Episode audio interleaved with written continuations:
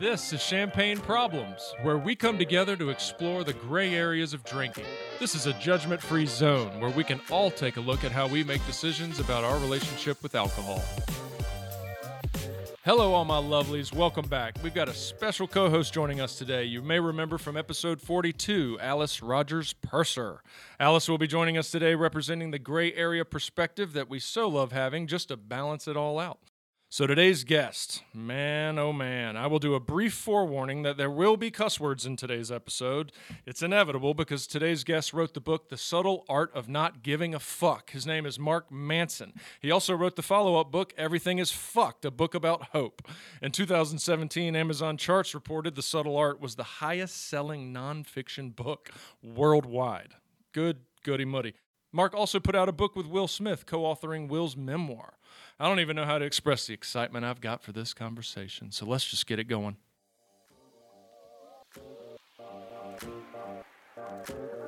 Mark Manson, welcome to Champagne Problems. It's good to be here. Thanks for having me. We are very happy that you agreed to participate. We really appreciate it. We're all big fans, um, and we're excited for this conversation. So let's start by giving our listeners just a little background. I think that's always the easiest thing to start with, you know, kind of where you're from, college, sure, a little bit out of college, that kind of thing. Okay. So I was born in Austin, Texas. Um, so I, I, lived in Austin before it was cool. Ah, uh, nice. You made it cool. yeah, right. Uh, went to school up in Boston.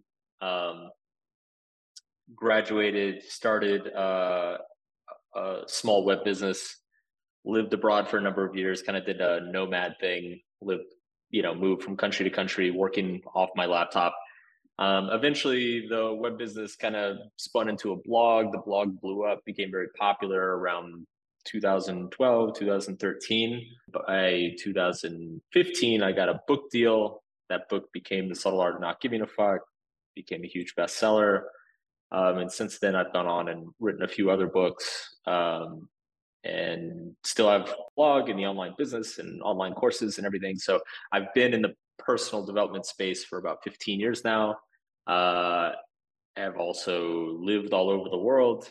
Yeah, am, nice. am, am excited. I'm excited to be here because so I, you know, to give listeners a background, I'm not doing many interviews right now but uh, we're honored. I, we are honored. I, I, I just, I just had, I, I have had kind of a reckoning with alcohol in my own life this year, and so when you guys reached ah. out, when you guys reached out, I was like, all right, I think I got to take this one because awesome. oh. this, this is, this is very like salient for me right now. Right for sure. Very cool, man. Very cool. Well, I'm glad we caught you on the on this side of it and not not the, not the front side of it. yeah, right. that might have been a big fuck off to us. Uh, all right, so uh, well, that's cool, man. Thanks for sharing all that, and we will absolutely dig into in, into some of that as we go along. But um, I, am I'm, I'm interested. You started an online business, so t- tell me a little bit about that, like because I'm I'm certainly interested in how you got going writing and and like you said mm-hmm. in, in, the kind of you know life and how to live it kind of space um, how did that all start and what was the online business so it it, it initially started it was completely on accident um, i so i graduated school in the summer of 2007 so i graduated into the great recession worst job market in 85 years uh, and so it was you know, I was broke, all my friends were broke, like nobody could get a job. And so I, I'd been kind of messing around online and I'd done a little bit of web development for fun in college. And I started finding all these kind of like online seminars about how to build an online business, how to make money in your underwear, you know, whatever. um, and, and, and, you know, I, I had nothing to do. So I started diving down that rabbit hole. And so initially I just I started a couple like really simple kind of affiliate marketing e-commerce businesses and I was literally just throwing anything at a wall and seeing what would stick. And I was trying to like create websites and blogs in the stuff that I was interested in.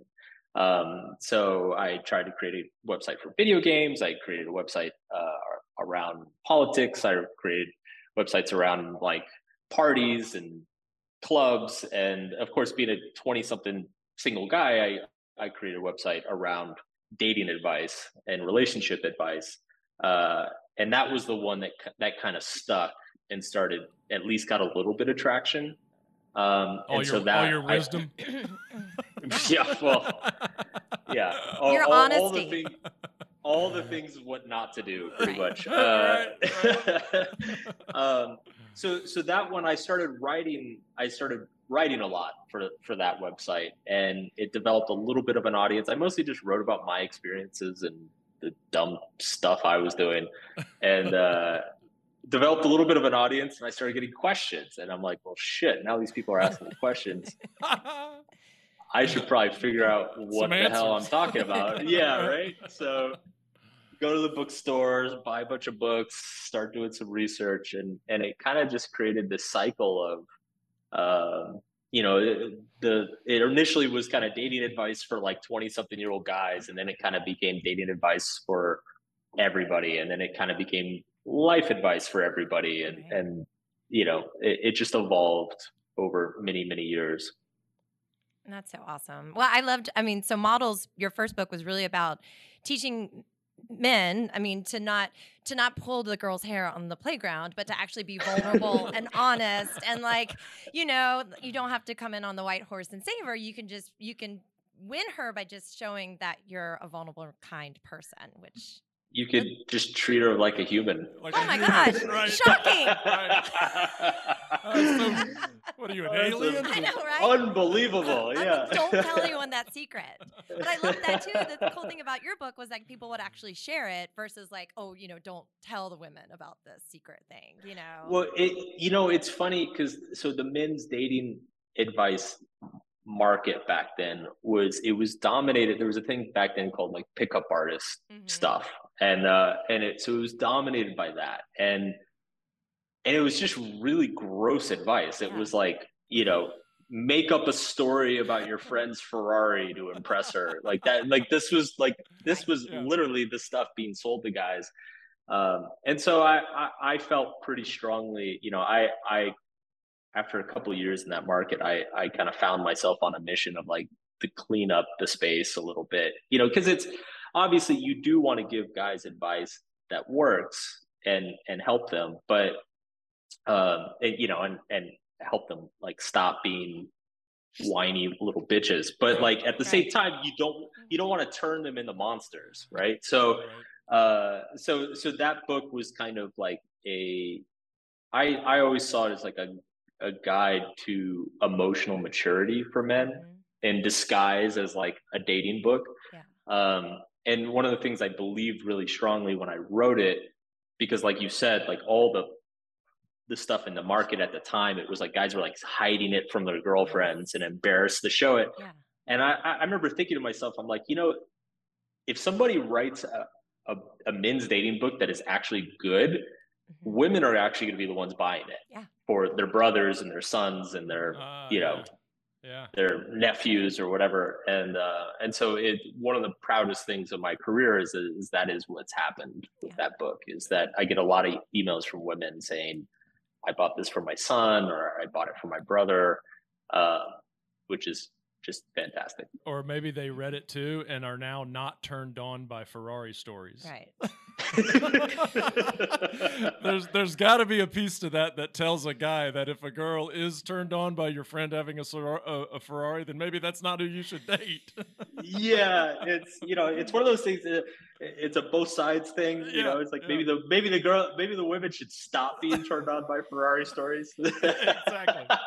Exactly. But I think that book came out the same time as the book for women that was like men love bitches and all that stuff, you know? And you're like, really? yeah Okay. yeah Not me at It's- all, but I can be a bitch. That- I can try. i'm so glad i left that that Oh, market like Yeah. it's it's it's so much of it is just taking like frustrated angry people most of whom were just dumped by somebody and Oh, yeah. and and validating their desire to be an asshole Right.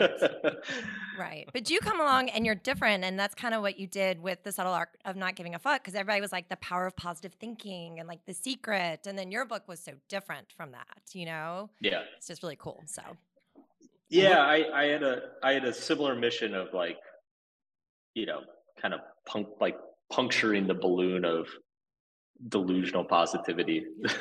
yeah, I like yeah. it. Yeah. Irration- irrational expectations, manifesting your future. Yeah, yeah. It's it's I I feel like it's it's the self-help genre has gotten a lot better over the last five five or six years, but it's I remember when I started uh writing kind of because like kind of so the, the the way the transition happened is you know once I started doing well in the dating advice space, I started to realize that like most people's dating problems are not actually dating problems. Like they're personal personal problems. problem. yeah, Right. it's Yeah. like they're they they have emotional dysfunctions or major Yeah. lifestyle issues that are going unresolved, and they're just showing up in their dating or or romantic life. And um, so that that was kind of how the pivot into just personal development in general happened because it's like how many times can you write an article about like three best first date spots you know Yeah. like it just gets Right. really superficial and tedious after a while so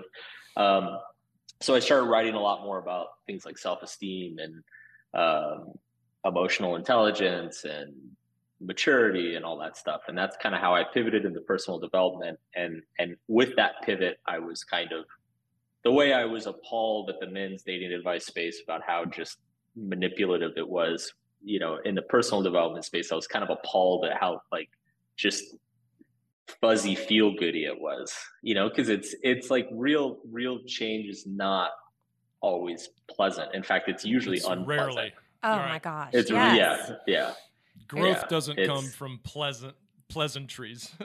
yeah exactly it's fucking grueling and there's pain and you talk about that you're like it's painful like growth is painful Yes. and, I, and i love how you also talk about like action first instead of like Yeah. manifesting the ferrari on you know by putting a picture on your wall actually do something that might get Might you make to you that little make you money, the right. money to buy the ferrari like that was just such a Yeah. cool concept like when i read your book those were so many like of the key concepts that i took away you know yeah well, the big thing that stands out with me is is is honesty.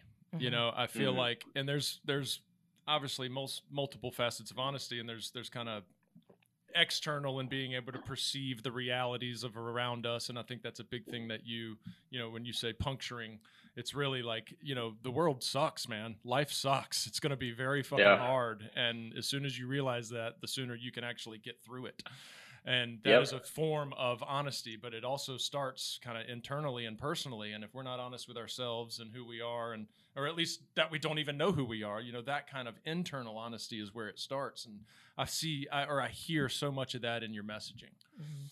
Yeah, for sure. I, I, I think it's you can't until you, until you're honest with yourself about what you're dealing with, you can't solve it. Right. Yeah. So i as long as you're deluding yourself or distracting yourself from whatever is going on, you can't actually tackle anything. right Yeah. yeah and there's going to be problems like you all like i loved your book because i first picked it up because i was having a lot of anxiety and i was worried about like what other people thought and it was a lot of Mhm. like anxiety and and and just fears and my hairdresser actually recommended your book in like 2017 and i downloaded it and i started reading it immediately and it just blew my mind because it was like think about the five people that really matter those are the 5 Mhm. people whose opinion of you matters everyone else can go fuck themselves and your book is not fuck it like this subtle art of Yeah. not giving a fuck. Like it's not don't give a fuck. It's like give a fuck about what matters. You know? Yeah. And that just blew my mind and it really saved me.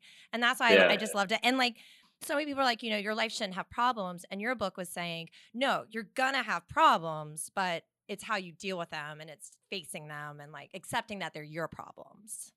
And it's also finding the problems that you're happy to have. Right.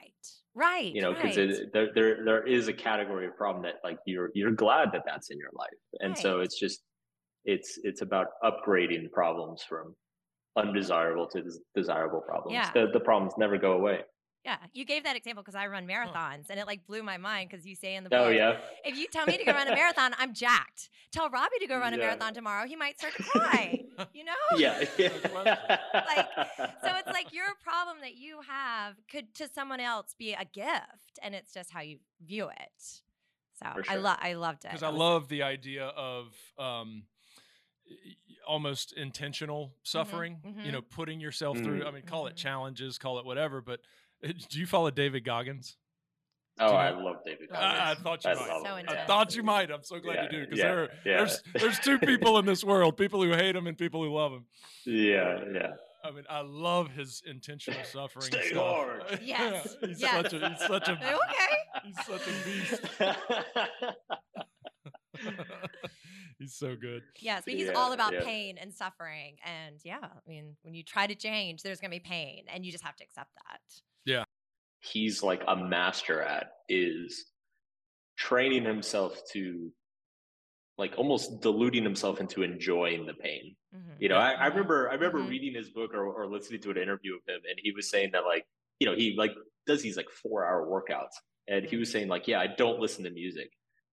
And No, to me that sounds that So sounds insane. He's, he's, he's like he's like yeah the music distracts you from the from the From pain. the pain. I don't was suffer like, as much with music. Yeah. yeah, man. I was like, dude, that's hardcore. That's like next level. Yeah, That's nuts. So I remembered what I was going to say, Yeah. and and it was um, you saying that you know we we learn to look at things in our lives that are painful, problematic, you know, whatever, and and kind of shift the way we see it and our perception of it. And I do that in my recovery space about being an alcoholic. Yeah. I mean, I Mm. I've very much suffered from the addiction to alcohol. You know, it took me to very very low places, and so now I'm on the other side of it, and, and there's all these rewards, and I'm and and as a result of that, I'm this t- totally different person. Like I would never do the work I'm doing now if I weren't an Yeah. alcoholic. Right. And so it's it's this like I appreciate the the fact that I have that or had that or or, or went through it because look at me now, kind of kind of thing. Yep. Well, and th- and this is the funny thing that's kind of paradoxical, and I think I, I mentioned this in subtle art, but it I think it you know it doesn't it it's one of those things that I think everybody experiences but nobody talks about, which is like if you name the say the three most influential experiences of your life, uh, chances are they are they map pretty well to the three most painful experiences of your life Mhm. Like it's generally people it's generally like when there's a tragedy when there's a death when there's a illness when there's an addiction and a recovery process like it, it's something like that that people that wakes people up or sets them on a completely different trajectory. I remember um you know when i was pitching subtle art uh, to publishers my agent and i were in new york and we were going to a bunch of different meetings and meeting meeting with different editors. And you know some of the editors i felt like kind of got it and you know understood it a little bit. And then some editors it was really clear that they didn't get it at all and didn't understand what i was going for.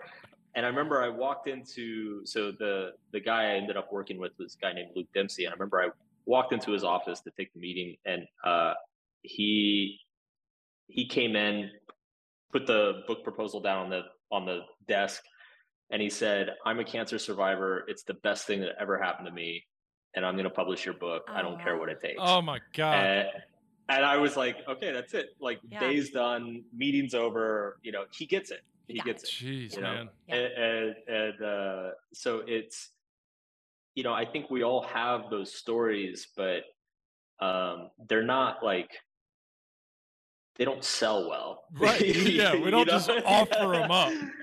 Yeah. yeah, you know it- it's it's no nobody like wants to hear like you know i got cancer and that's how i turned my life around like they they, they, they want to hear what book you read what seminar you went to you know what podcast you listened to uh, you Oh, know, man, that, that sort of thing wow, spot on, man. That and that's that's very much around our mission of this podcast. It's just the normalization of this conversation, and we Yeah. obviously we had to kind of figure out how to do that and and not turn people away. But Right. um, you know that certainly is the mission to to bring things to the forefront that we don't feel comfortable talking about. Right. Right. for sure I loved it. I mean, I just thought one more thing I want to say about subtle art. I could talk about it all day because I loved it so much. But I, like, it was funny because I read it for the anxiety perspective, and then I read it again when I started getting sober curious. And it's even more insightful this time around because you see like trying not to drink is painful. Like sometimes it really like Mhm. it's hard. It's really hard. And so but looking at your book and be like look it's going to be painful. It's going to be hard. But the action is just not drinking and then or trying Yeah. not to drink. And then you know you get to that other side. So i just i mean and i also loved in your book how you talk about i think there was a whole chapter on like you're going to die you know like you're going to like yeah. I mean, it's not. It's not. It's you know. It's You're not. insignificant. You're, you're insignificant. I love that too. You're not special. Wait, what? Yeah. Like you know, but like every day, it, every day doesn't have to be incredible. Like you're gonna be discovered, and it's gonna just be magical. It could just be you sitting around reading a book. And what if that's your metric for a happy day? Because then you're happy. Yeah. Right. You know. yeah. I, I loved your example in the book too. It's funny. Um, I have a friend who never responds to my text messages Oh. and it makes me so mad. Shithead. And I call my mom and I'm like, she doesn't like me. Da, da, da, da. And then I read your book again and it was like, oh my gosh, what if the metric is every time t- we're together, she and I have a great time? And we do. Every time Yeah. we're together, we Yeah. laugh and have fun. And it just totally changed my perspective of our friendship because it's like, you know what? She's not going to respond to text. But when we see each other, we have a great time. yeah. And it just took away all of the bad energy around that relationship. So I love where you talk about Yeah. metrics of happiness and, you know, what you qualify them as. So Huh. Yeah. Metrics of happiness. metrics of happiness. I of like it. Yeah. because yeah, we have this we have this view of happiness, this hallmark bullshit. right. You Right. know. Yeah, there. yeah. We get to define what success is for ourselves. We get to define what Right. happiness is for ourselves, and and I think a lot of us aren't aware that we're we are defining those. Right. Yeah. Like we're we're kind of we're kind of just on autopilot, you know, defining them in ways that other people probably define them for us. Right. And um, and so I think it's it's like it's difficult, but it's a very important process to kind of like ask, you know, what is happiness? Like, Right.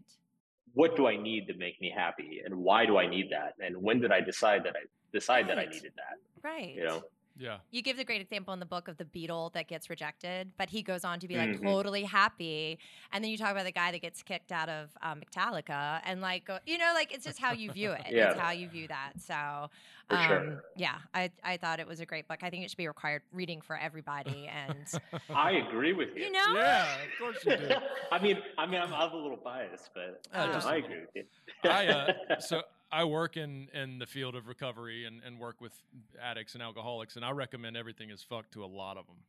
I mean, the, Oh, ones, really? that, the ones that I think are are are you know candidates for that kind of thinking and, and it would appeal to, which are a lot. I I, I recommend it. It's Yeah. and they all come Interesting. back. Holy shit! Holy shit! Yeah, it's crazy. I find it kind of spiritual in nature. Where Mhm. where do you fall on the kind of spirituality plane? uh, I'm well. I would. I, I guess I would call myself an atheist, but I'm. I'm very Sure. like not. Yeah, I'm not very. Um, it's not that big. It's not that big of a part of my identity. Yeah, Uh, so I grew. I grew up. I grew up in Texas, so I grew up in the church, and I grew up in a fairly religious family. I went to a, a Christian school growing up, so I've gotten plenty of Jesus Religion. in my life. religion. Yeah. um, so, and I think, and you know, it's even though I, I, I decided that I don't, you know, I don't see myself as Christian. You know, growing up in those communities, I think gave me a lot of respect Mhm. for religion and and the power of belief in people's lives. Uh, when I was in college and in my early to mid twenties, I kind of got into Buddhism, did a lot of meditation, did some retreats. Was very fascinated with like kind of Eastern spirituality, but I wouldn't really call myself a Buddhist either. Um, so it's religion is something I've always been very interested in, right. but it's not. It hasn't been uh, a huge part of like my my Yeah. identity or my life. Yeah. Yeah, yeah. Uh, I mean, I'm I'm I'm similar in the sense that religion is the same thing for me. I mean, I grew up in the South as well. We're in North Mhm. Carolina and grew up in the church, and I and Mm-hmm. I grasp I grasp the messaging, and and I and I'm Yeah. super interested in this in the messaging, and and and I follow a lot of the messaging because it is good. But as far as actually what I believe, you know, is out there, and all, Yeah. that, all that kind of stuff, that falls more into the kind of spiritual place, and and and how that aligns with everything is fucked is is really does kind of go with the whole ins- we're in, insignificant you know we're we're meaningless like we we Yeah. don't really mean a whole lot and and what that does for me is it helps me kind of release the control I try to have over everything. Right. Like I am Yeah. not, I'm not in control, and that's a very spiritual practice.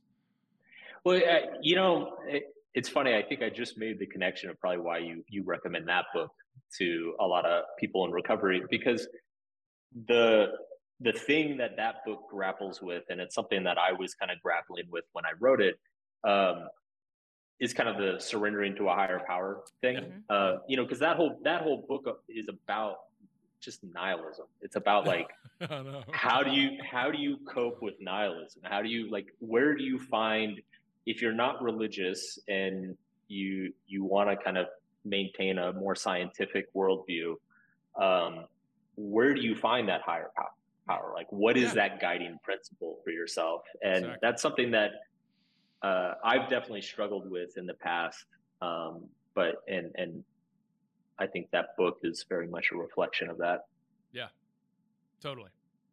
It's Yeah. fantastic.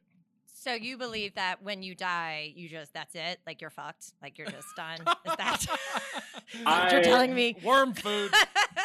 yeah right i mean i honestly i don't i don't know Yeah. i don't know and it's like i'll worry about it when it happens so and you won't No, even you know won't. when it happens. i won't even know. i won't, You won't even be able to worry. Yeah. it's funny I, I really don't think very much about what happens after death i'm you know i figure It's a little while daunting. i'm alive I, it's a little daunting. I should be i should be more worried about what happens before my death you know. But I love that. Yeah, like live today. You know, like this is all you Yeah. have, so don't worry so much. But I do think people can get caught up on that. You know, like for sure and I, and I do think it can it's uh it's a way to i mean if you do adopt a lot of beliefs about afterlife and all that sort of stuff like it it can influence your behavior Absolutely. in the here and now and and it's not necessarily in a positive way Right. uh so i think it's this is what we have what's in front of us you know so like i try to stay focused on that I Yeah. love that. That's great. I uh, I actually call it the deathbed perspective, Mhm. where I'm not concerned about, of course, afterwards. I'm concerned about being at that moment where I realize I am about to move on, and reflecting back on everything in my life. Right. Yep. And I don't want to sit there and go, ah, shit, man, I was a real asshole right Yeah. before I died. yep So I try to live every, sure. every day preparing for that moment whenever it comes to Yeah. be satisfied. Yeah. For so I'm dying to know what about the drinking? When did you cut Yeah. back? When did you? Let's do it. Let's do it. Let's Let's, do get it. in yes there. Yeah, because your book opens Um, with Bukowski, so I mean, like you know, like I know. mean, Well, it's funny too. I mean, this is exciting for me and a little bit nerve wracking. I've never really talked about this a whole lot publicly. You're- Um, you're in a safe space. yes. You're in a very space. yes, I appreciate that. Um, but uh, no, I am excited to talk about it because it's been a big deal for me this year. Um, so I, I have been, I, I guess I would say, a heavy drinker, uh, pretty much my entire adult life and part of my teenage years. Um, I don't like, you know, the the whole alcohol al- alcoholism is a fuzzy. There's a fuzzy definition around yeah, that spectrum. it's a Um, spectrum. It's a spectrum yeah and so there have been times in my life where i've kind of wondered if i was a highly functional alcoholic i i have a number of highly functional alcoholics in my family Yep. um but it, it was like i drank a lot uh i fucking had a great time um, and it and for most of my you know my 20s and early 30s i would say it wasn't really it wasn't drastically interfering with my life um, i was still being able to work well my relationships were fine stuff like you know it's just waking up with hangovers and yeah. um, 20s maybe and maybe 30s. getting yeah getting drunk and being an asshole probably more than i should have been. Um, but it, it started where like the for me it actually started with health stuff. Um, so in my when my career kind of took off uh, maybe 2016 2017 uh, i started getting all these work opportunities and i started traveling a lot and i wrote in the span of five years i wrote three books and made a movie wow. and so so i was like just insane work schedule um I think in 2019 I was uh, away from home for five out of the 12 months on trips, like business trips and stuff. Yeah. Um, so, and then on top of that, you know, I was getting older. I was hitting my mid 30s. So the same habits that made my 20s so fun were like just wrecking me in my 30s. Yeah. And, uh, you know, just absolutely exhausted, gained tons of weight, um, you know, struggled to get up in the morning, forgetting things like it, wheels started to get rickety on on the wa- on the wagon, yeah. and uh, um, and I started, you know, and I had a couple health scares during that time, um, and so in twenty, uh, fast forward to twenty twenty. Um, I'd actually right before the pandemic, and I, I hired a health coach because I was like, man, I'm getting fat as shit. Um, I feel like shit all the time.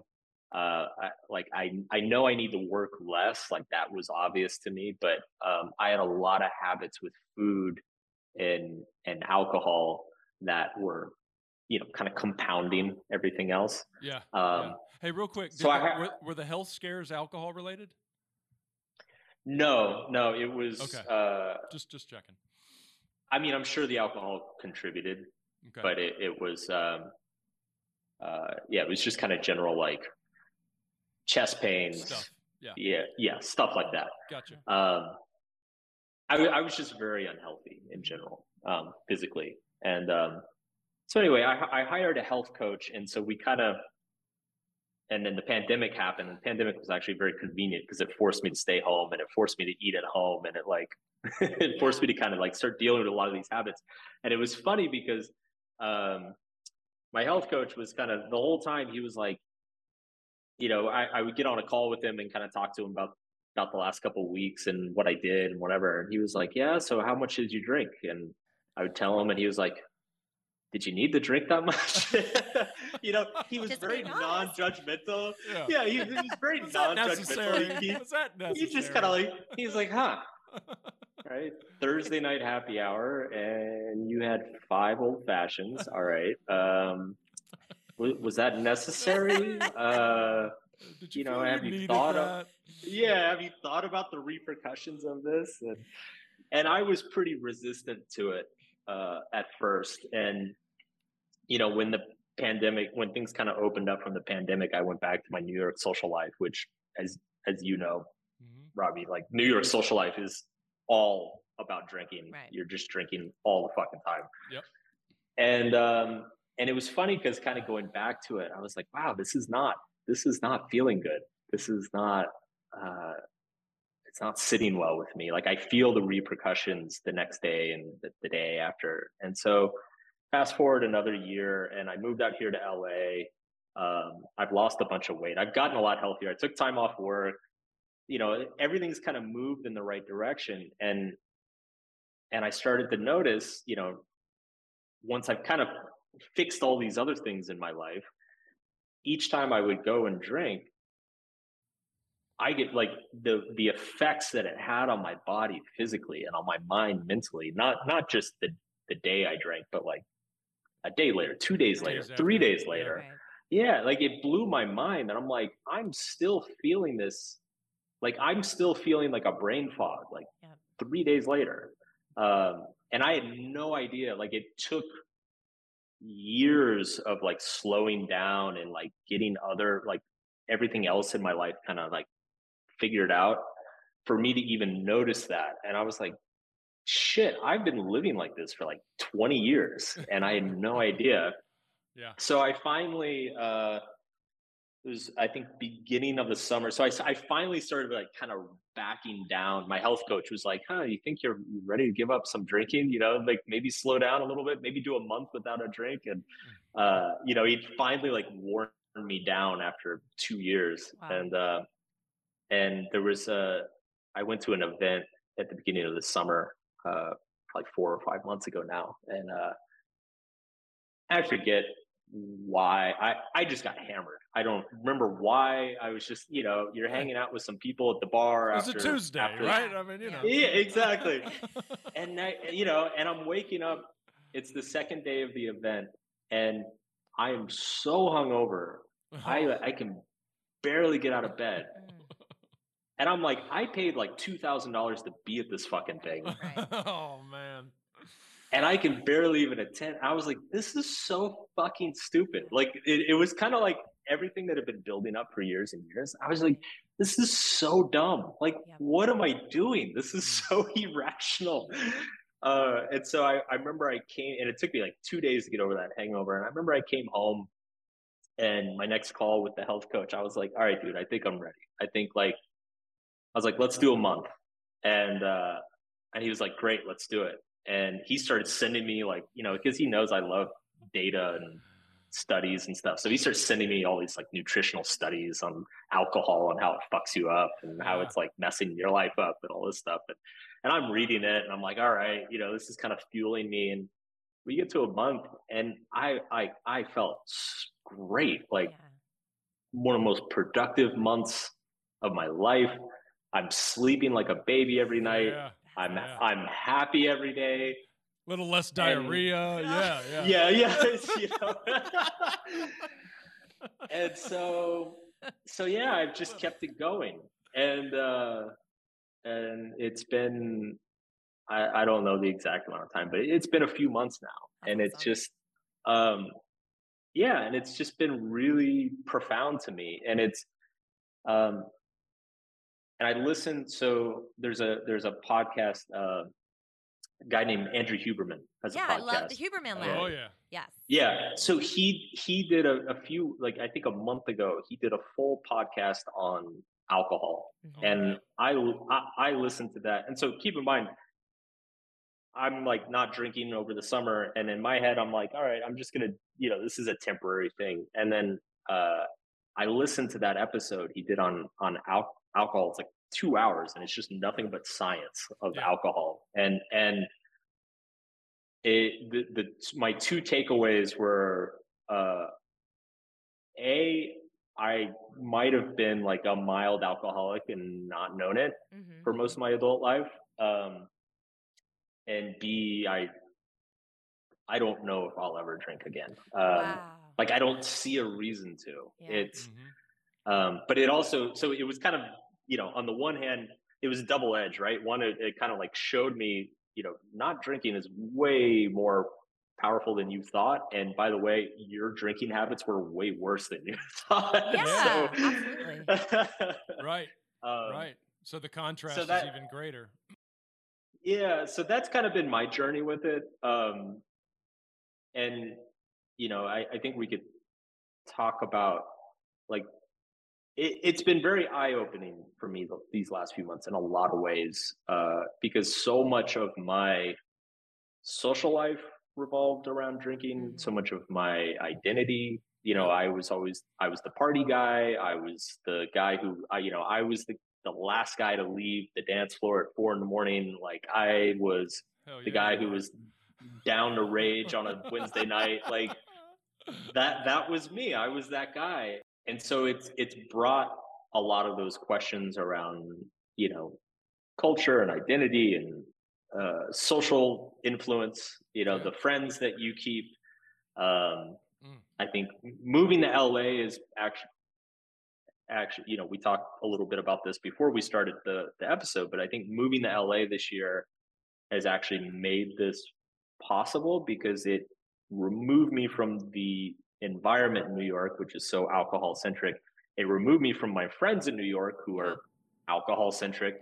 Mhm. Um, and it put me in an environment that is very is way more health conscious. Right. And and it's just like in LA, it's just impractical to drink a lot. Like Oh, you have to you have to drive so much and everything's so spread out that like it's just uh, and and if you do get hungover every day's gorgeous and you want to go outside so you so you feel like an idiot uh, you know Yeah. um, so it's it's it's been interesting in that sense too um, that i think if i hadn't left new york i don't know if i would be on this path right now But you uh, kind of had to forget really- yourself, which is something that you say. You know, you kind of had to Yeah. forget the story that you were telling yourself, and now you've like recreated this whole new person, and and LA Yeah. was like a rebirth of that.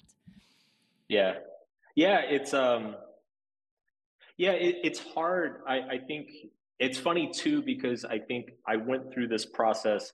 I think I had a very unhealthy relationship with food and an unhealthy relationship with alcohol. And as strange as it sounds, I think I tackled the food one first.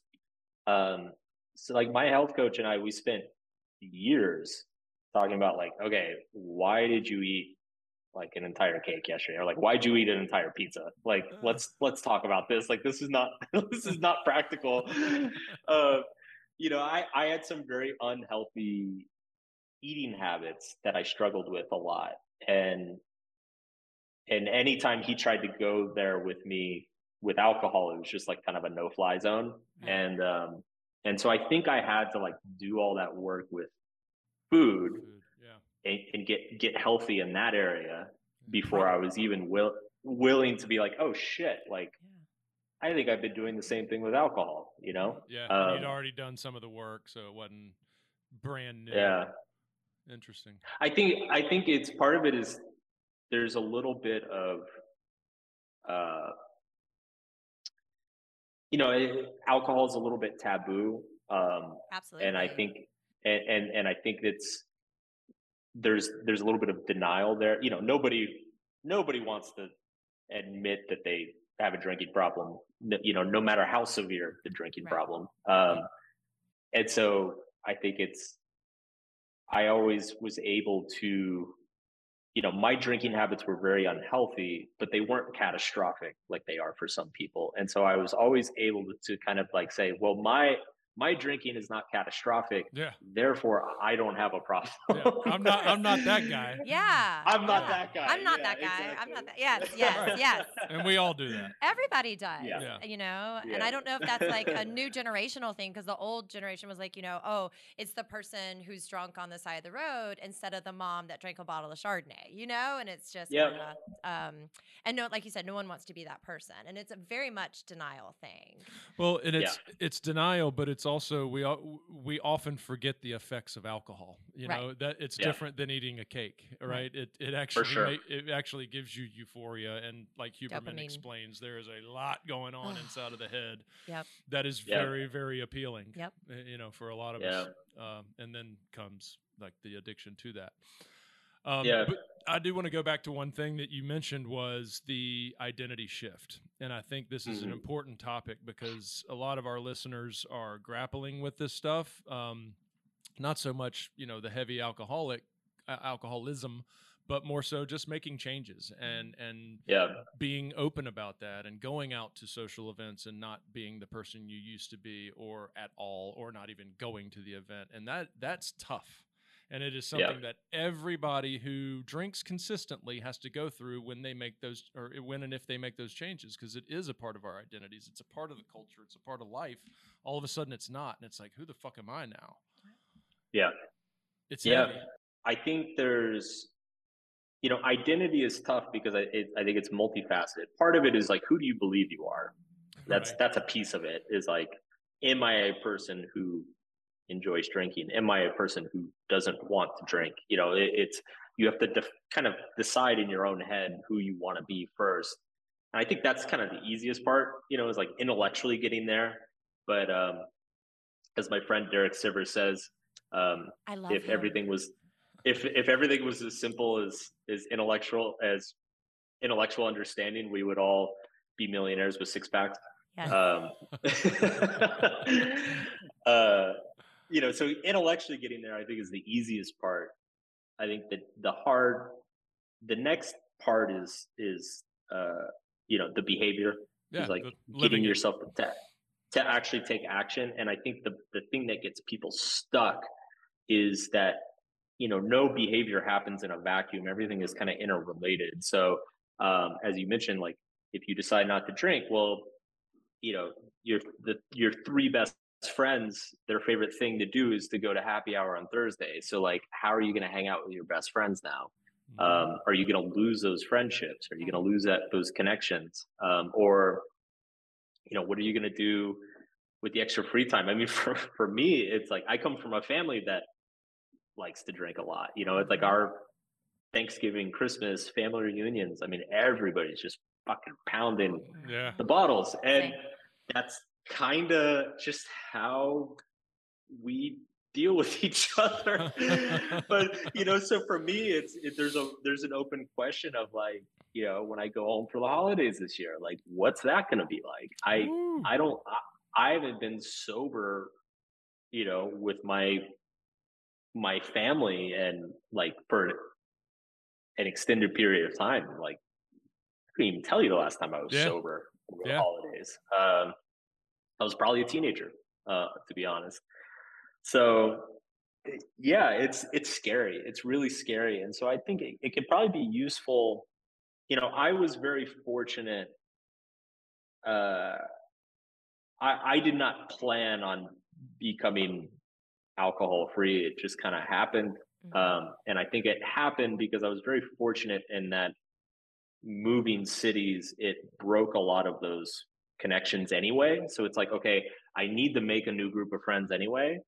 Um, who are the friends I want to be friends with? right. You know, it's like I get to start over. I get to pick kind of Right. what I value or who who I want to spend my time with. And so that was very fortunate for me. But I think, yeah, it's you have to kind of like it can be helpful to kind of look at each of those connections and and try to think maybe kind of untie those connections first so if like the the thing you do with your best friends is always go to happy hours like maybe try to find start by finding other things to do with your friends first and then stop drinking Right. um, you know, kind of like set the stage to make that the behavior change easier.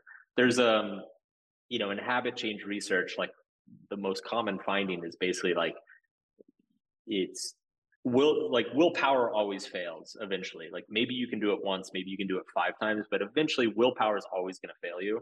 So the only way you can actually make a change is to alter your environment to make the change easy and inevitable. Um, so it's it's like the difference between having pizza in the fridge and like willing yourself to not eat it versus just like fucking not having pizza in the fridge in the first place. Right. Just throw it out or don't buy it in the first place. You know, if you just don't buy it in the first place, it becomes ten times easier to not, you know, binge on pizza. Yeah. Uh, so I, I think it's you can look at the the change in the same way. It's like, okay, what are what are what are factors in my social life and environment that are making alcohol feel inevitable, um, and how do I, how do I change those, or how do I alter those so that it doesn't? Did you have anything that first month that really worked for you to not drink? Like, did you ever like have any like substitutions or things that you did instead of that action? Uh, so here's the funny thing. You know, one of my justifications for drinking uh, was always, um, I tend to get bored very quickly, uh, especially at like social events. especially And at I- ha- especially at happy hours. Yeah, yeah, yeah, right.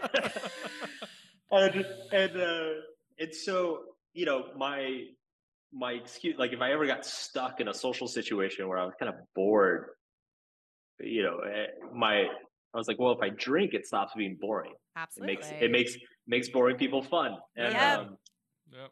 and so uh, and so that was my justification for a long time, and and finally I just hit a point where I was like, you know, maybe I just give my persi- per- myself permission to like leave these events like Yeah, there you go. and, and again and again it comes back to the identity thing because a huge part of my identity was like i was the fun guy at the party i Right. was the guy you know i'm gonna be the last Yeah. to leave You don't want to let And all these I- people down by leaving. yeah right my people need me the poor party.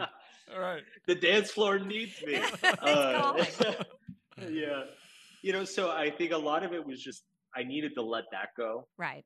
uh, so that I could give myself the freedom to be like, yeah, if, if you go to a party and you're there for an hour and it's kind of kind of boring, like just go home. Go like home. It's not not the end of the world. Uh, Yeah. you know, you I've got plenty of friends. I don't need to be friends with everybody. So yeah, Yeah, and that's I mean, Kali, man, that's just one of many things that that become a new normal for you, you know, as Yeah. we change these things. And you know, one of the things that I think about when when people make these heavy changes is is grief. Um, Mhm. And we actually did a whole episode on on grieving over alcohol, grie- grieving over even making changes to your to your consumption or your relationship. And and you do you go Yeah. through these experiences and these feelings of kind of anger and and you know the the standard kind of Mhm. process and and that can apply to you know possible friendships. You know there are Yep. a lot of my friends who I considered to be my best friends are now not my friends anymore because I don't drink anymore, and that kind of sucked.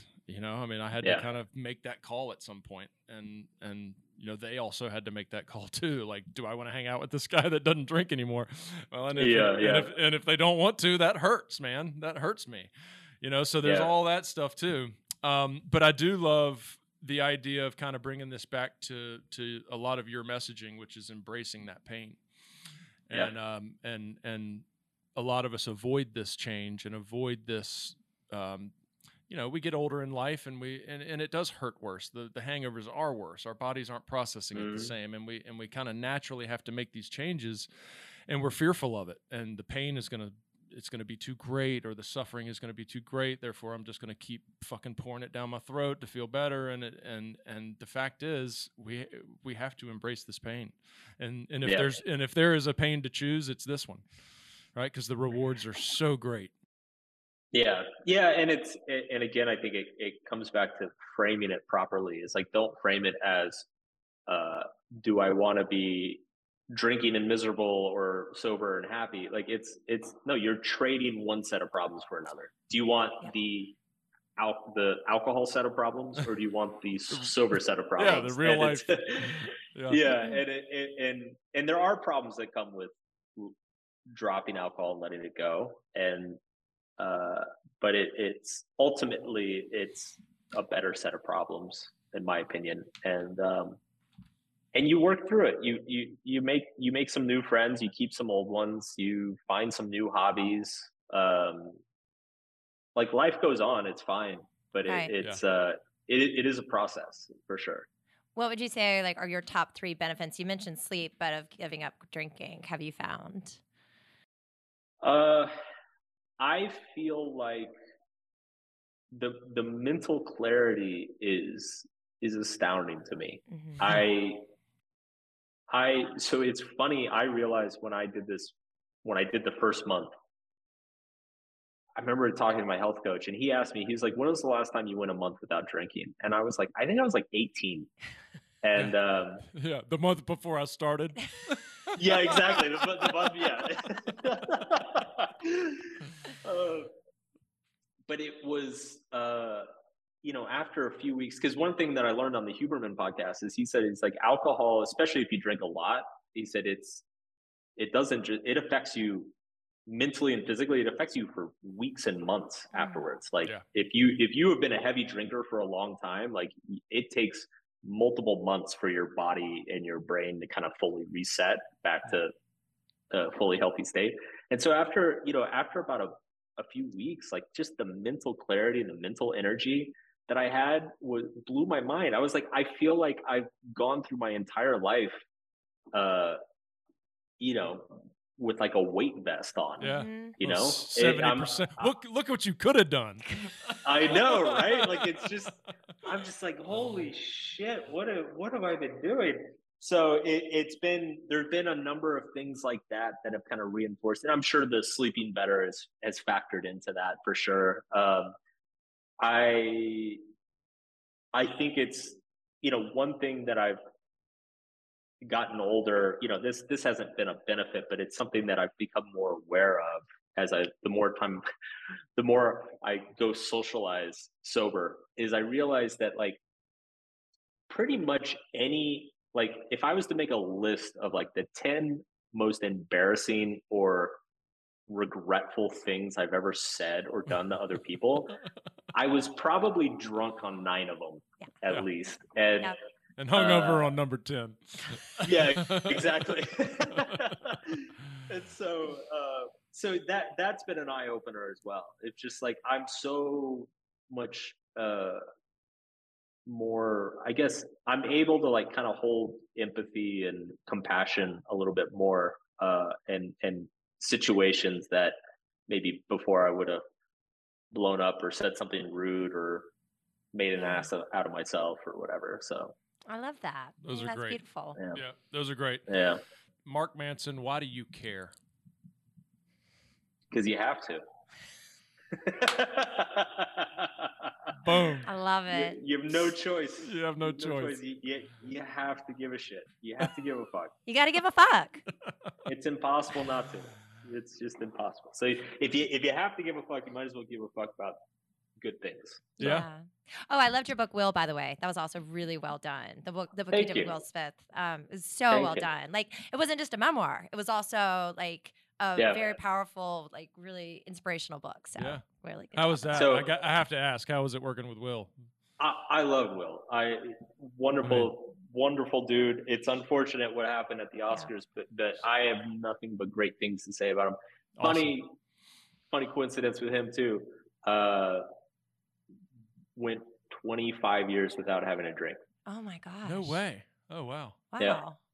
Yeah, he uh, he. I think once he got kind of got his break in Hollywood, he he didn't drink until like maybe five years ago. Wow. Uh, Interesting. Yeah, That's so so very cool. uh, like a total totally sober guy. Um, still, he's never had more than like one or two in his life. So that was the other thing too is I realized that like I hadn't really been around people who didn't drink very much, and Yeah. being around being around him, you know, he I spent about two years with him, and uh, just seeing the level at which he operates and the level that his team operates was like very inspirational Yeah. and uh, and yeah one of the big things for him was there was absolutely no alcohol God, that's That so like- cool to hear. Well, if you could Yeah. just help, if you could get him on our podcast, that'd be great. So, um, well, uh, Well, I want to meet with you Yeah, yeah. and Derek Sivers. I would love to have like the two of you Ah. together. I bet you guys are just like mind blowing. The two of you together. I think that'd be incredible. Derek, Derek's the man I love He's Derek the man. I, I mean, he's so cool. I love his like little thing. Like he's like, if you email me, I'll respond. And I tried it, and he did respond. hey, Hey, Yeah. how about that? yeah De- Derek is is one of the most interesting people I've ever known he's Yeah. brilliant That's awesome. Very well, I think you're amazing. So I can't thank you enough for taking this time. Thank you. And and I love what you're Thank doing on. Instagram too. Like your thing about anxiety and breathing. Like I like I look at that video and I watch it. So thank you. It's really awesome. It's good content. Cool. It's quality content. Yeah, Mark, thank, you Thank so much. We um we appreciate you feeling safe to come on here and share your your story for one of the first times, maybe the first time. Um, we're honored to to be a part of that. So thanks for doing that, and and thanks for agreeing to come on. absolutely thank you guys